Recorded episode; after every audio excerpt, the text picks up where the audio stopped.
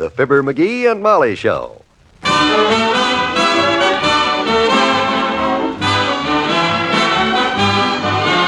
NBC and Carter's Little Liver Pills present Fibber McGee and Molly transcribed. The show is written by Phil Leslie and Ralph Goodman and directed by Max Hutto.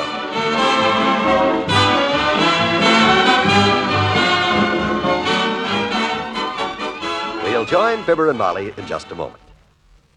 This is Esther Williams. You know, the first time I tried to swim, I was really frightened, but that was to be expected. Many things do frighten us until we learn about them. And then knowledge helps us turn fear into positive action. That's true about many things, and it's particularly true about cancer. Without mercy, cancer strikes down men, women, and children everywhere. But something can be done, and all of us can help. We must be certain the American Cancer Society continues its programs of research, education, and service. This priceless work has already saved thousands of American lives, and it can save countless more if we do our part. So please, give generously now to your unit of the American Cancer Society. Mail your contribution to Cancer, care of your local post office. That's Cancer, care of your local post office.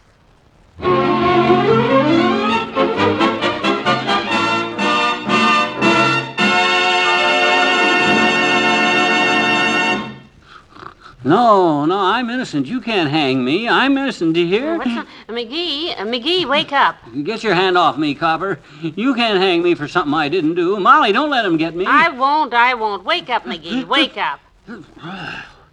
What's the matter? What's the matter, kiddo? You were having a nightmare, yelling at the top of your lungs. Me? I was? Yes, I'm innocent, you said. Take your hands off of me, Copper. Oh, yeah. That was the same nightmare I had last night. They got me again for taking that button from police headquarters. That clue in the robbery. They hauled me off to the electric chair and started to strap me in, but it wouldn't work. The spark coil was broken. Good. Then, stupid me, guess what I did? What? I offered to fix it for him. My goodness. You don't have nightmares often, but when you do, they're dillies. And that wasn't all. Just as I got my toolbox out, Doc Gamble came in. You can't electrocute this man, Warden, he says. Good for him. Yeah, he says, I've examined this prisoner. He's AC and the chair is DC. That's when they decided to hang me.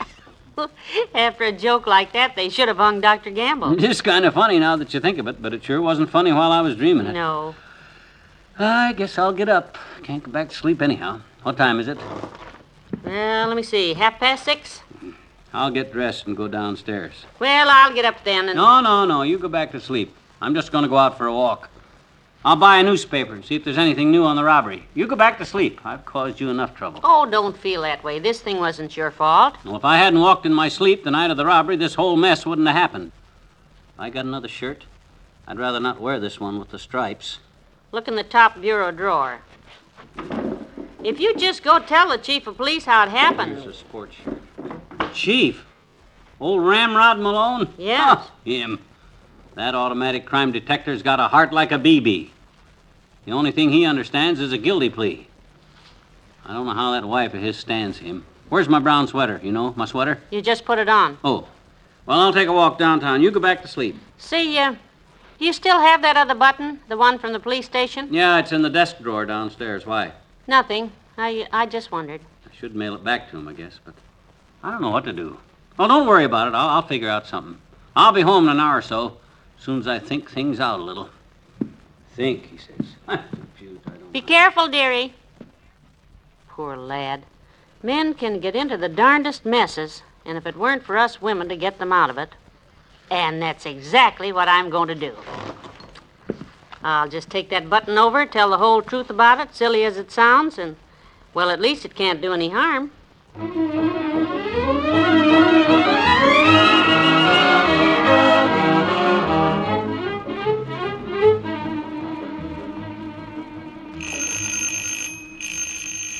Hope I look all right. I dressed in such a hurry. But this early in the morning, nobody looks very good, so. Yes? Oh, Mrs. McGee, what a pleasant surprise. Hello, Mrs. Malone. May I come in? I'd like to talk to you about something. Why, yes, do. Oh, dear, the house is a mess, and I, I haven't had time to do anything to my hair. Uh, Ramrod just left. Uh, uh, my husband just left for work a few minutes ago, and. Well, this is a terrible hour to come calling. It's awfully important, or I wouldn't have bothered you so early. Let me have your hat and coat. Come on out to the kitchen. Let's have a cup of tea. Whatever it is, I'm sure it can wait till we have a cup of tea.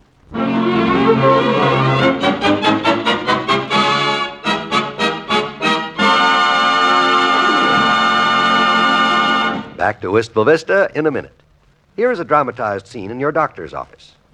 You're in perfect health, but there's no need for you to take laxatives three and four times a week. No need, Doctor? None.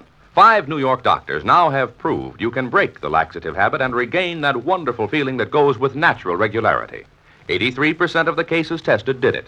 So can you. I'd love to, Doctor, but how? Stop taking whatever you take now. Instead, every night for one week, take two Carter's Little Liver Pills. Second week, one each night.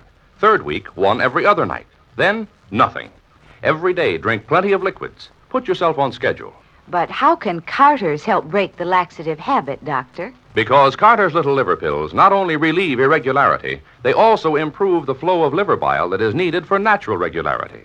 When worry, overeating, overwork make you irregular temporarily, take Carter's temporarily and don't get the laxative habit. Get Carter's Little Liver Pills, only 43 cents. Break your laxative habit. Restore your natural powers of regularity.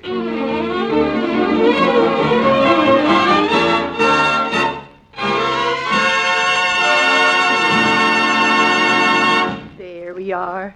Ah, there's nothing like a cup of tea. Uh, cream or lemon, my dear? Lemon will be fine, thanks. Oh, I was hoping you'd say that. I'm all out of cream. Actually, I'd have had to give you milk, and if you're an old tea drinker like I am, you'd never speak to me again. Here's the sugar. Thank you. You know, I never did tell you how much I enjoyed your women's club luncheon last month, Mrs. McGee. Oh, we had so much fun. I've been meaning to phone you, but. Oh, you didn't need to at all. Oh, and say the election of officers comes up next month, you know, at Mrs. Spradley's house. Yes, and I'll be there. But not to vote for Mrs. Spradley. She's a little too hoity toity for me. That's exactly the word. Honestly, when she gets up in a meeting and says, My dear fellow club members.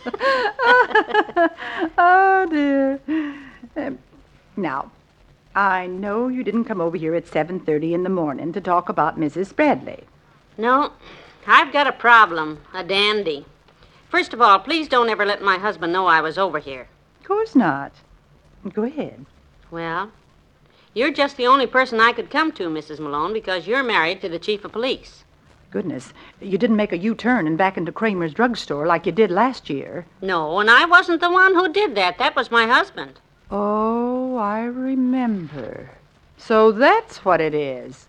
Mr. McGee's in some kind of trouble. Honestly, Mrs. Malone, it isn't his fault. I don't know how these things happen, but, well, you see, it all started last week when McGee ate that plum butter and rhubarb sandwich. That what? Plum butter and rhubarb. He used to eat it as a child. Oh, my. And every time he eats the stuff, he walks in his sleep. And that's when this whole mess started. McGee walked in his sleep that night. He walks in his sleep? Yes. You mean Mr. McGee does that too? Too? You don't mean Ramrod. I mean Chief oh, Malone. All the time. Oh. Only with him, it's peanut butter and piccalilli. Heavenly days. I always know when he's had one of those sandwiches. Just before he turns out the light, he says, Millie, help me handcuff my foot to the bed. Why eat the stuff, I say? I like it, he says. Oh, he's so stubborn. But go on, dear. I didn't mean to interrupt. Uh, what happened the night Mr. McGee walked in his sleep? Well, that same night there was a robbery in the neighborhood, and McGee was afraid he might have done it. And so the And now the police department has mailed McGee's button to the crime lab in Chicago to have it analyzed. Oh, that button. You think that thing's caused you trouble? What do you mean? That's all I've heard around here since this case started. Button, button, who's got the button? Really? I tell you, it's driving Ramrod crazy, and me too. What happened to that button? He keeps yelping. I don't understand. Didn't the police put the button in an envelope last Friday? They did, sure they did. Then the chief of police, Mr. Ramrod Malone, sealed the envelope, addressed it to the Chicago Crime Laboratory, and forgot where he put it. You you mean he didn't mail the letter? Mail it? He can't even find it. No. Oh, this happens all the time. I... My big crime solver can't find his own hat in the morning. oh, I wish I had a nickel for every time I've run out to the garage after him to hand him his revolver. Oh.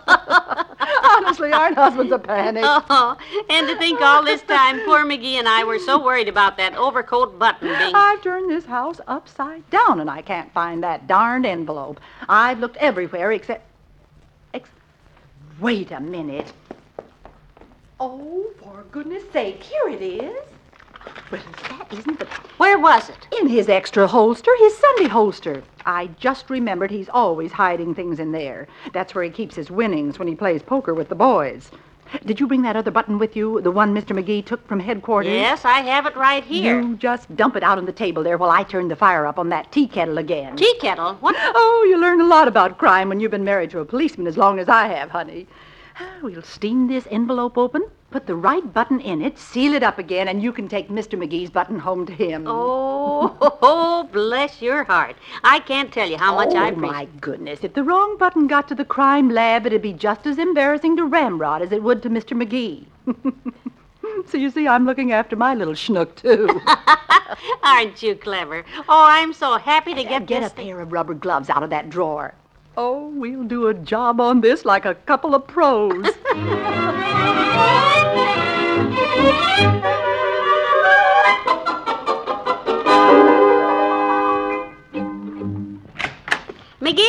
McGee, I'm home, and look what I've got. Gee whiz, kiddo, where you been? I've been back over an hour. Oh. I've got some wonderful news for you. It's right here in Me my too. That's why I hurried back. Have you seen the morning paper? the morning paper. It's right here on the front page. The McDonald burglary is solved. There wasn't any. There what? Mrs. McDonald phoned the cops this morning. She never had those jewels in that jewel box in the first place. She keeps them under the rug. It was old man McDonald who started the fuss. If she hadn't been out of town when he found her coat button on the floor and thought of bur- uh, uh, what's the matter, kiddo? Oh, nothing. Not a thing.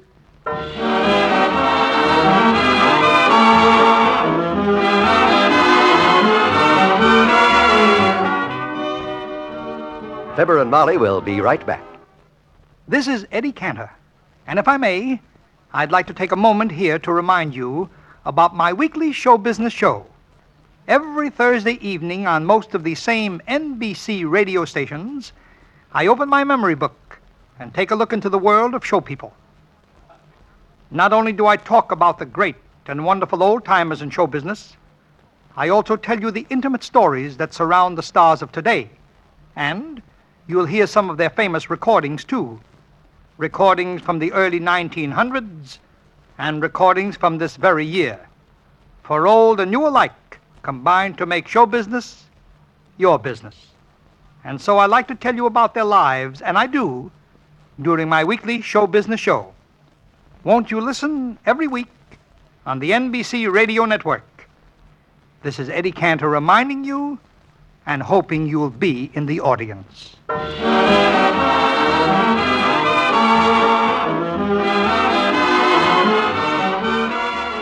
Boy, oh boy, am I glad to feel free again. I'm glad this mess is all over. Oh, so am I.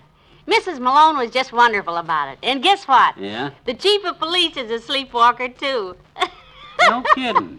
she says it happens every time he eats his favorite sandwich peanut butter and piccalilli. Peanut butter and piccalilli. Mm-hmm. Hey, that might be a pretty good combination. Have we got any? no. Oh, okay. Good night. Good night, all.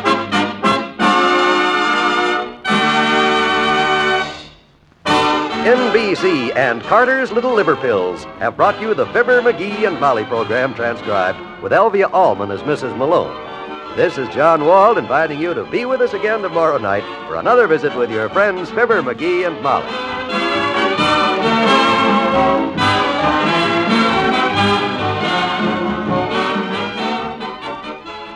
Hear Jim Fleming with the heart of the news tonight on the NBC Radio Network.